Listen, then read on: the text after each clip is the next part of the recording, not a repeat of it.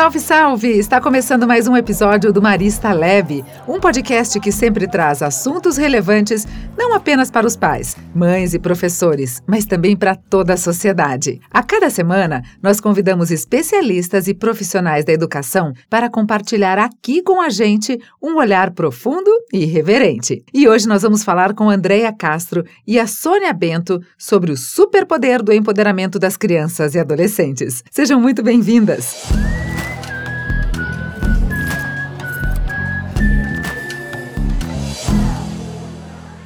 Então, meu nome é Andréia Aparecida Castro, é, eu estou é, na condição de direção de uma escola social marista na Zona Leste de São Paulo, na periferia aqui. É, a minha trajetória profissional, eu sou filha da Claudina e do Luiz, né?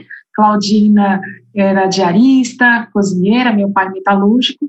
Sou fruto da, da escola pública estadual aqui de São Paulo e a minha trajetória profissional começou, né, é, a partir de um olhar para as oportunidades que foram surgindo, né?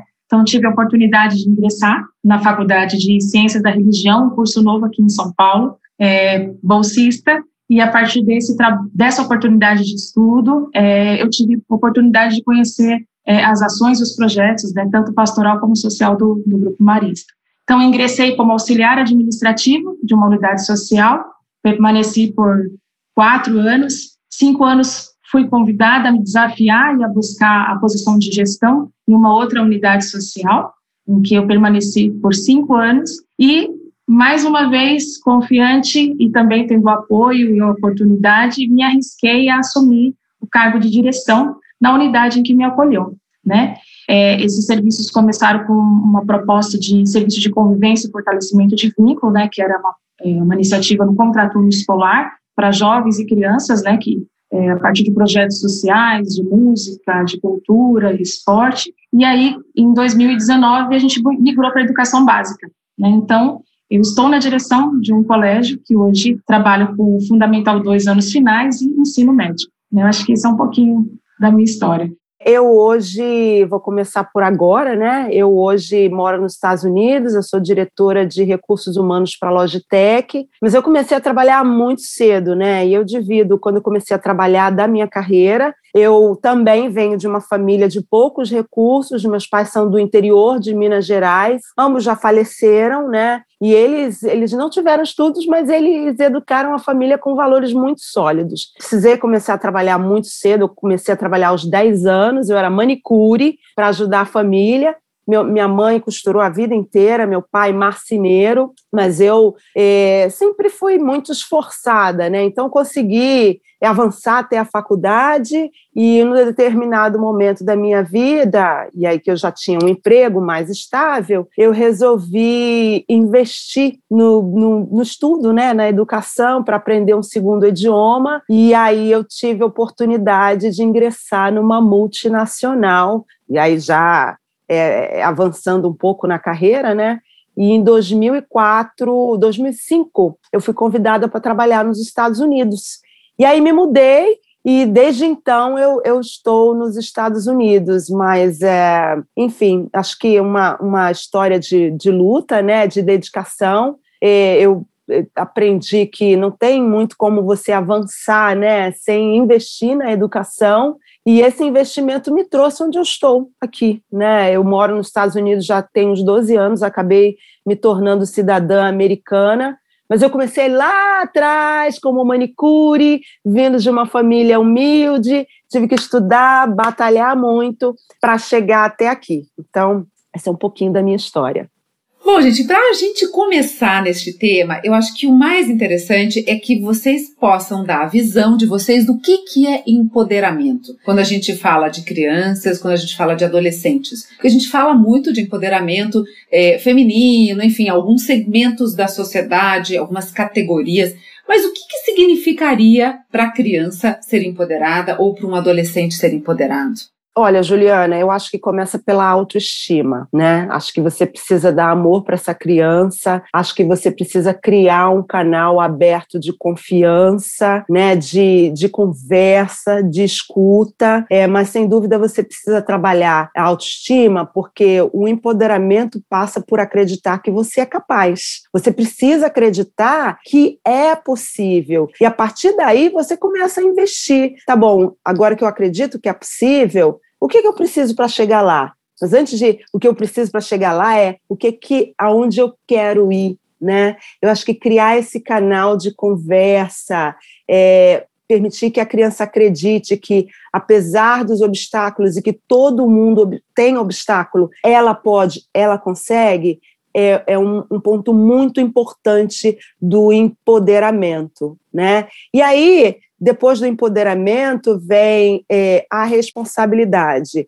Eu me sinto empoderado, mas a responsabilidade de conseguir estar comigo. E aí eu preciso investir. E, e aí o investimento não tem outro caminho, gente, é através da educação, é através da informação. É, a, a educação ela é formal, mas a informação não necessariamente, né? Ela vem através da leitura, ela vem através da conversa, ela vem através de você se interessar por coisas da atualidade e que vão te ajudar a mover para onde você quer chegar. Eu acho que esse empoderamento infantil, eu acho que junto com essa questão que a Sônia traz da autoestima, é, é o autoconhecimento. Quem eu sou? Qual é a minha história? Né? Qual é a minha base? Né?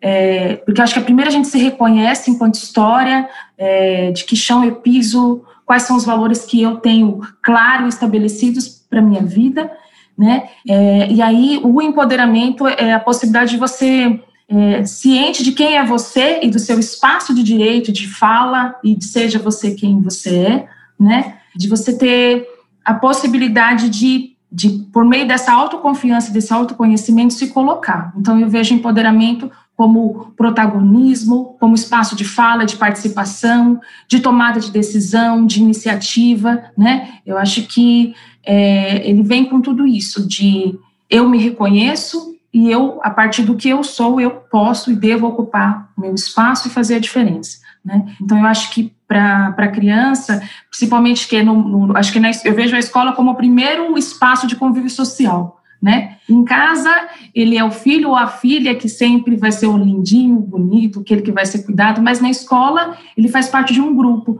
Então ele se percebe como diferente a partir da, da educação que ele teve, da criação, seja da religião, da etnia, ele se vê diferente. Então ele tem que se reconhecer dessa forma e garantir que ele pode sim fazer garantir a fala, o espaço dele de decisão. É, e eu acho que o empoderar na fala fala muito do poder, né? Eu tenho o poder, mas eu acho que é, muitas famílias e muitas pessoas falam assim: ah, eu tenho medo, porque meu filho tem muita personalidade. Então, quando a gente vê crianças falando, né, se colocando muito no espaço, é, eu acho que o problema não é ter personalidade de fala, né? Então, é, eu aprendi com uma amiga, ela falou assim: não tenha receio do seu filho ou filha ter uma personalidade forte. O que ela não pode ter é uma insensibilidade ao outro. Então, a gente pode criar filhos fortes, mas não insensíveis, né? Eu acho que o empoderamento é quando a gente consegue fazer uma leitura e interpretação dessas duas coisas é achar o equilíbrio. E você sabe que quando a gente né, tenta colocar isso na prática, sendo pai, sendo mãe, é, é, muito difícil a gente encontrar esse equilíbrio, porque a gente quer dar esse protagonismo, a gente quer dar essa liberdade de escolha para os nossos filhos, mas e aí? Qual que é o limite? Que daí, de novo, a gente tem que estabelecer limite. E a partir do momento que elas vão crescendo, parece que vai ficando mais difícil colocar esse limite na adolescência. Queria essa opinião de vocês. Qual é ali, aonde que a gente consegue medir se é que existe uma resposta para isso, qual é o tanto que a gente empodera e o tanto que a gente freia essas crianças e adolescentes? É, eu acho que não existe receita pronta, né, Juliana? Não existe uma fórmula assim que vai dar certo para todo mundo. É, o que eu aprendi ao longo da vida é que às vezes as reflexões ajudam muito, né? E é por isso que é importante ter um canal aberto de conversa e, e sempre perguntar como é que você acha que essa ação, atitude te ajuda, né? Que impacto tem para você, seja de positivo e negativo, e, deixar, e levar que que aquela criança, né, que vai se tornar um adulto, faça essas reflexões né? Essa que é, passa por esse processo também. À medida que você pensa, reflete e entende o impacto que aquilo está trazendo para você, é, você começa a fazer com que a própria criança encontre esse equilíbrio, né?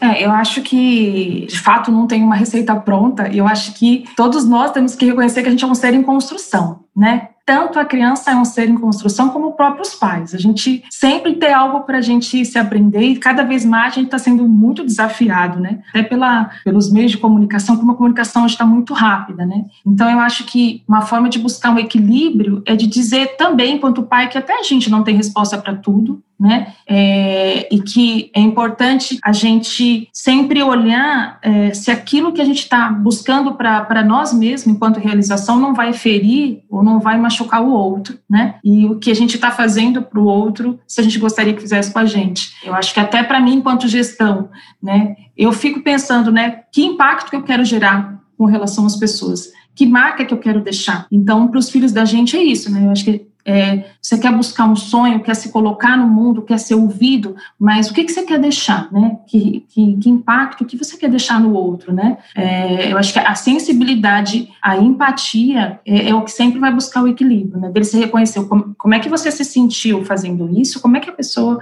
com que você se relaciona se sentiu também, né? Então, e isso na relação de pares, seja na relação com coleguinha, seja na relação com uma professora. Então, você quer ser ouvido? Você quer, então, mas de que forma a gente pode falar, de que forma a gente pode se colocar para dar esse equilíbrio? Porque às vezes os pais têm que garantir esse espaço de escuta, mas às vezes a gente vê crianças que às vezes se colocam de uma maneira tão, né, acabam até desrespeitando essa relação. Então, acho que a empatia e a sensibilidade é uma forma de, de não ultrapassar os limites, né? Sabe, Andréia, você estava falando sobre tratar os demais, né? Se colocar no lugar dos outros. É, antes de mais nada, é o ponto de referência. E eu fazendo a minha pesquisa aqui, encontrei quatro frases que empoderam a vida de uma criança para sempre. E a primeira delas é: trate os demais como quer que te tratem. E é tão simples, e se a gente aplicar essa regrinha para nós adultos, para criança, vale para todo mundo e até o fim da vida. E daí você já entrou num outro processo que é essa questão da empatia, que é a segunda frase que eles colocam aqui, que é escute antes de falar que tem tudo a ver com a escutativa e com a empatia que a gente né, é, tem em relação ao outro.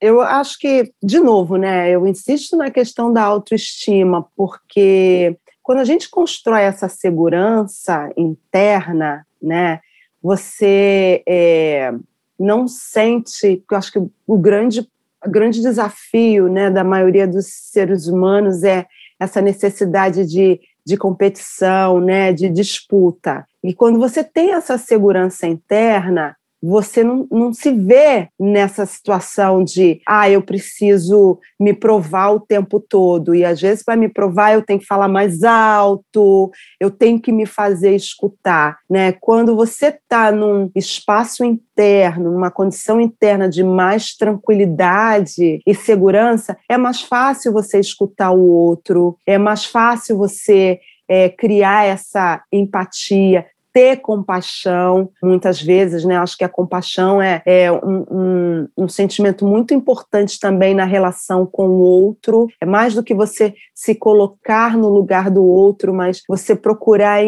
entender o outro, de onde ele está vindo também. Então, de novo, né? E é, não é uma coisa fácil, gente, porque a gente vai construindo ao longo da vida, né? É, eu acredito que, como pais, você também tem as suas inseguranças. Na vida, a gente ocupa vários personagens, né? Você é pai, você é amigo, você é é esposa ou marido, você é profissional. E é difícil você ser é, igual em todos eles, né? Tem um espaço que você se sente mais seguro, tem um espaço que você está descobrindo ainda, né? Mas você entender o seu valor, né? O seu valor como ser humano, porque as outras coisas você está, não tem garantia de que você vai ficar. Mas o seu valor como ser humano, ele tem que estar acima de tudo, né?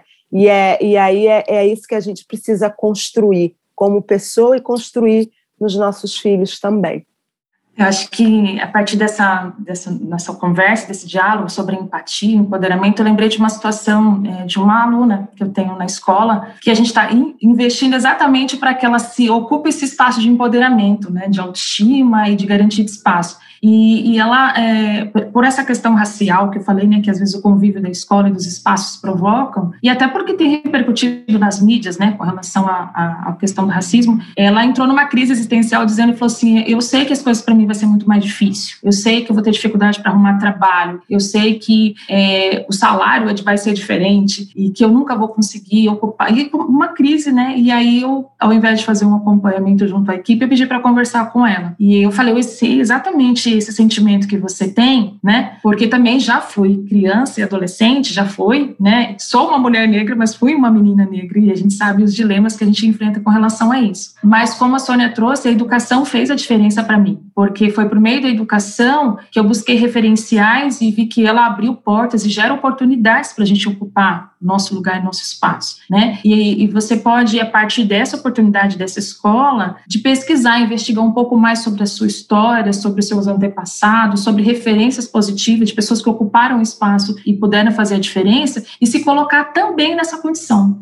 né? Como você pode também servir de luzes para outros adolescentes que talvez desacreditem que porque moram numa condição de vulnerabilidade, vieram de escola pública, podem ocupar esse lugar. Né? Então, é, e aí ela, aquela coisa que estava muito distante, né, que a gente vê só da televisão, eu nunca tinha imaginado um dia ser uma, uma, uma representatividade, porque assim, eu fui laçando e agarrando as oportunidades que foram surgindo, mas hoje eu vejo que estar na gestão de uma escola e ser também da mesma base que ela é falar sobre empoderamento e possibilidades e não dizer que eu sou referência, mas que ela também pode ser uma referência também para as relações que ela constrói é, e a empatia dela despertar empatia no outro e também reconhecer que talvez tem outras pessoas que têm esse mesmo sentimento e, e sendo empática como eu fui com ela fazia a diferença. Então acho que veio isso, acho que tem muito a ver, né? E como é que a gente traz isso para dentro da sala de aula, André? Você colocou um exemplo que aconteceu, você chamou a, essa, essa, essa garota para conversar. Quando que entra o papel do professor? Onde que ele consegue, sabe, de repente ser aquele divisor de água, ser aquela inspiração, aquela referência que você citou agora? Como ajudar também os professores neste, nessa missão que é de todos nós como sociedade, é dos pais também, mas os professores, uma dica, essa escutativa para eles. Eu acho que para os professores, é, garantir o espaço de fala e cada vez incentivar mais que isso aconteça é importante. Né? É, às vezes sempre vai ter aquele estudante que se sente muito mais encorajado, que é mais desenrolado para falar e, expressar a opinião dele, responder, e sempre vai ter aquele que timidamente vai ficar ali quietinho, né? Porque acha que vai falar não vai, não sabe se é o certo, se é o errado, né? É, tem medo de como é que vai ser reagido pela turma, mas eu acho que o professor ele pode criar mecanismos de sala de aula para um momento circular, né? E que dizer que a, é, a opinião de todo mundo é importante e é válida, que não existe o certo nem o errado, né? Eu acho que isso vai encorajando as pessoas a falar, não, eu tenho algo a acrescentar, eu tenho algo a contribuir, né? Eu posso pensar diferente do outro e nem por isso eu estou errado, né? É, eu acho que isso é, pode ser um ensaio. Às vezes, muitas crianças têm receio de se colocar porque tem medo de errar. Eu acho que o professor tem que deixar bem claro: não, todo mundo tem direito e a possibilidade de errar, né? Mas sempre tem algo a contribuir, todo mundo tem algo a aprender com isso. Então, acho que eu não falava na escola quando eu estava, era a última a falar, seminário, tinha pânico. Mas foi em exercícios que eu fui tendo na possibilidade de da escola em outros espaços de alguém falar, fala, o que, que você acha? Qual é a sua opinião? O que, que você entendeu sobre isso? O que, que você pensa sobre isso? Né? Fala um pouco sobre você. A pessoa vai se encorajando e vai conseguindo ocupar e, e se sentir valorizada por isso, né?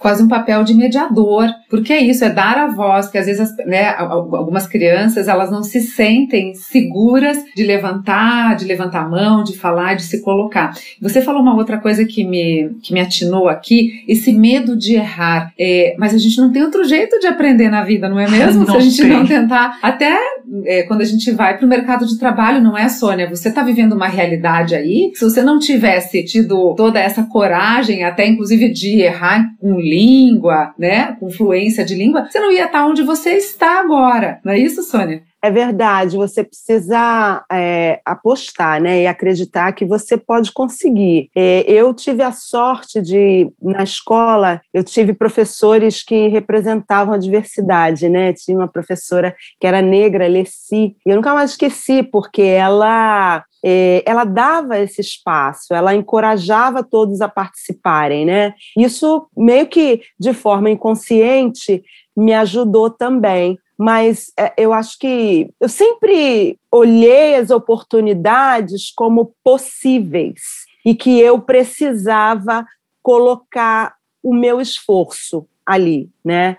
É, e aí, quando a gente pensa em empoderamento, você acreditar que é, os erros fazem parte do processo, Juliana, que ninguém é perfeito, todo mundo erra e que os obstáculos existem para todos. Você pode não partir do mesmo ponto de partida, né? Imagina que a vida é uma maratona. Todo mundo vai se cansar em algum momento, vai precisar parar para respirar. As pessoas não partem do mesmo ponto, né? Mas isso não quer dizer que elas não possam vencer, né? Eu acho que o que faz, e isso é o que faz a diferença nas pessoas, é o quanto você acredita. Eu costumo dizer nas, nas empresas onde eu trabalho, que é, é, porque eu também dou treinamentos, eu converso com lideranças, a gente fala de inclusão, que tem um espectro muito maior do que etnia,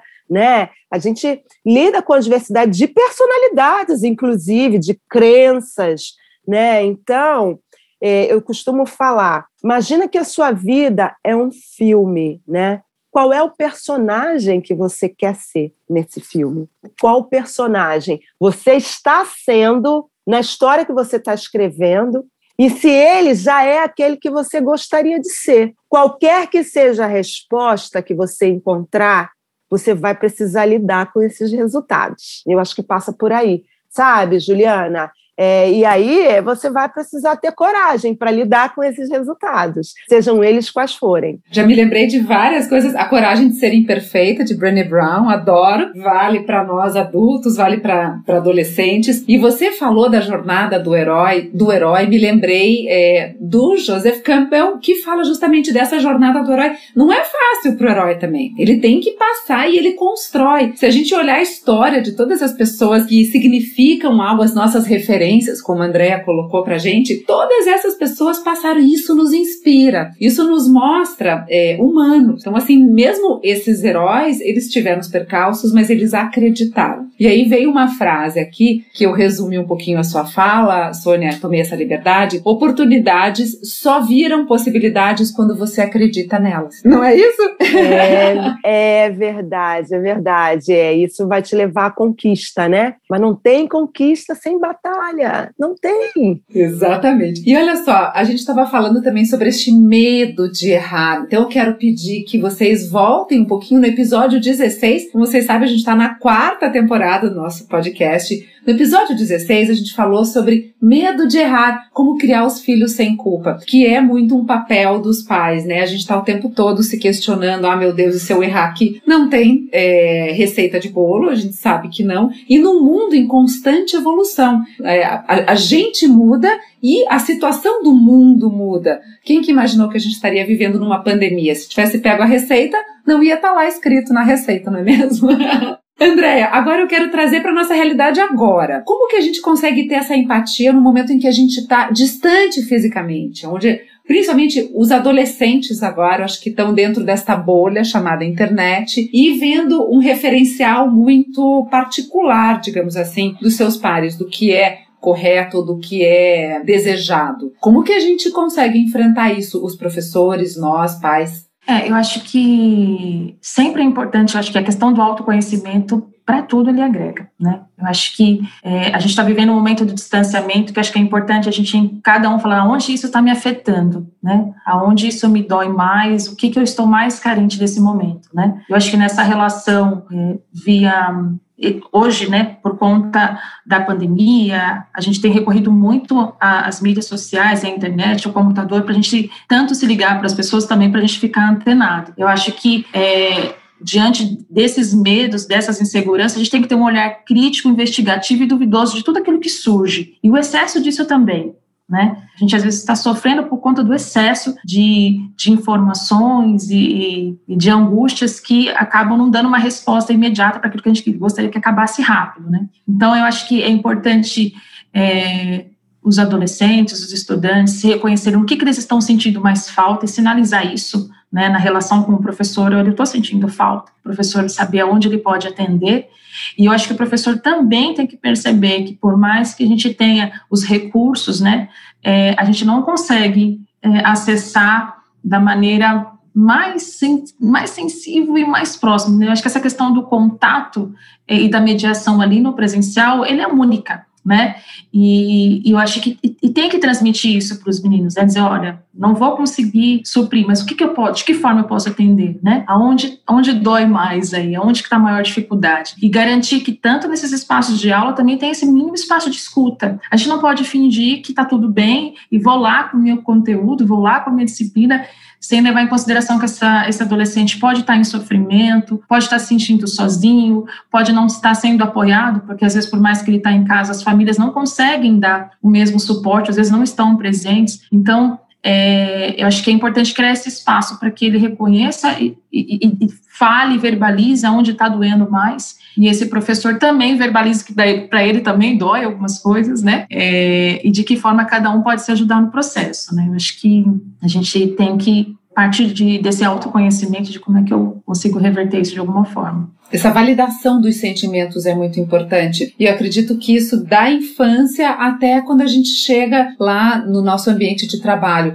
Sônia, você percebe aí, até interessante você, você ver numa outra cultura, nós latinos acabamos sendo um pouco mais flexíveis em relação aos nossos sentimentos. Como é que você conseguiu se adaptar aí, é, com o seu momento de fala, com essa questão de se colocar, sabe, de tentar entender o outro através desse olhar um pouquinho mais sensível? Nossa, foi um processo, não foi fácil, sabe? Foram muitos erros e acertos. É, e aí passa pela, pela coragem de errar, que você falou há pouco tempo, Juliana. É, mas o ponto é você precisa de muita humildade, né? Porque a gente vai errar na vida, isso faz parte, não tem como você é, é, viver uma vida sem erros. O importante é saber reconhecer e ter a humildade para se desculpar. Né? É, tem uma, uma frase, acho que é da Maya Angelou, né?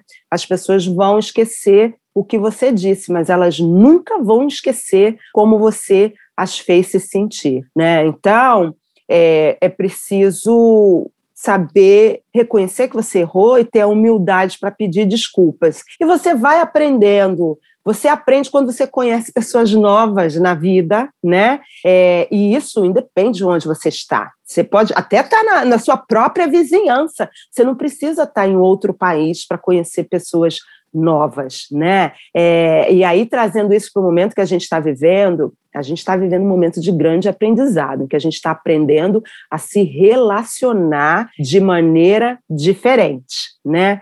Então, vamos é, é, celebrar esse momento. Parece forte porque tem tanta coisa acontecendo, mas a gente sempre vai encontrar motivos para celebrar e ser agradecido. Todo mundo tem. É isso, a gente não pode esquecer, né?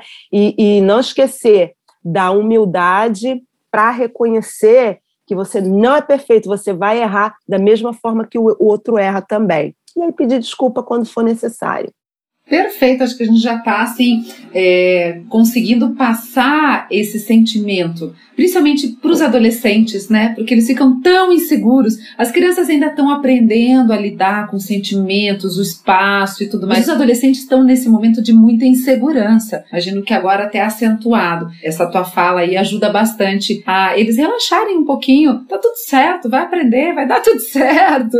Vamos relaxar. Meninas, a gente está se aproximando é, do nosso final. Eu queria então uma, um pensamento assim para a gente poder encerrar. Qual seria então é, se a gente pudesse resumir este papo, assim, qual seria o pensamento que ficaria para que possa ecoar na cabeça das nossas crianças e adolescentes e os pais que estão nos ouvindo agora? É, é uma pergunta tão complexa, mas eu acho que assim, é, eu acho que se a gente está falando de empoderamento, que eu acho que que fica, todo mundo tem seu direito, seu espaço de fala, sua importância, né? É, condições de ser protagonista da própria história, mas no momento que você alcançar esse espaço, reflita de que forma você consegue fazer a diferença. É, eu acho que não, não reverta essa, esse empoderamento só para benefício próprio, né? Mas eu acho que é, lute, é, eu acho que dentro desse processo, né, dessa história desses personagens que a Sônia trouxe. Eu acho que a gente, no momento da vida, a gente ocupa, pode ocupar todos os lugares. Em algum momento a gente vai ser a vítima, a gente vai se sentir ferido por alguém. Em algum momento, se a gente não souber tomar uma decisão, a gente vai, pode ser o vilão da história. E se a gente persistir naquilo que a gente acredita, buscando os melhores caminhos, a gente pode ser o herói, né? Aquele que vai conseguir é, vencer, né, os desafios e também se colocando é, a serviço do outro. Então, busque o seu empoderamento, mas chegando lá, de que forma você pode olhar e fazer a diferença também por outras pessoas. O que veio na minha cabeça, assim, quando eu escutei a sua pergunta, é que eu aprendi ao longo dos anos, né, tendo convivido com tantas pessoas diferentes, diferenças culturais, diferenças de vários níveis, né, é que, gente, acho que a gente nunca pode esquecer que antes de qualquer coisa todo mundo é ser humano sabe? Não importa que cargo, que nacionalidade, você tem dinheiro ou não tem dinheiro, todo mundo é ser humano. Antes de qualquer coisa, e na condição de ser humano, o que todo mundo quer no final do dia é ser feliz. É, as pessoas têm caminhos diferentes para encontrar felicidade porque elas valorizam coisas diferentes. A vida fica mais fácil quando a gente para para entender e respeitar isso, né? Respeita essa diferença. Então, percebe isso, sua vida vai ficar mais fácil, porque você não vai estar lidando com ninguém que é melhor que você, é, você só vai estar lidando com alguém que é diferente de você. Procura entender essa diferença, tira aquilo que você pode aprender, que você pode aproveitar, e o que não te serve, segue em frente, segue a sua caminhada. Né? Só quem pode criar a sua história é você.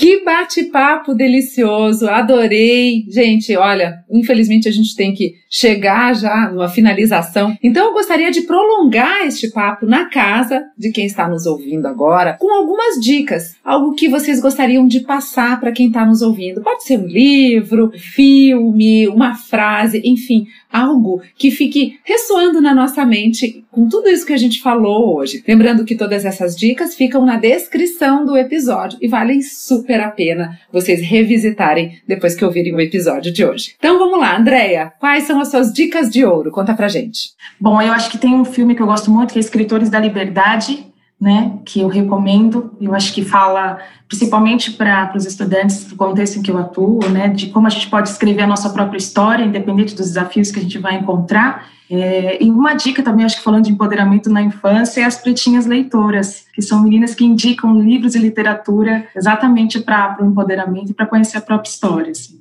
Olha, é difícil, né? Você dar uma dica só, porque acho que ao longo da nossa trajetória a gente se depara com tantos desafios. Então, uma coisa que eu, que eu diria assim para pais é, primeiro cultiva o hábito da leitura, né? Começa com, com algo que você percebe que seu filho gosta. E aí vai ser muito mais fácil depois você entrar com uma coisa que faça mais sentido para a atualidade. Mas se eu, se eu posso, é, eu, eu diria que dois um filme e um livro que me marcaram. O livro é Os Sete Hábitos das Pessoas Muito Eficazes. É, me ajudou a fazer muitas reflexões interessantes, né? me ajudou a, a me questionar é, se, se as minhas atitudes estavam me levando para onde eu queria. São hábitos que você incorpora na sua vida, tanto na pessoal como profissional, e te ajuda a avançar. Então, os Sete Hábitos das Pessoas Muito Eficazes, Stephen Covey.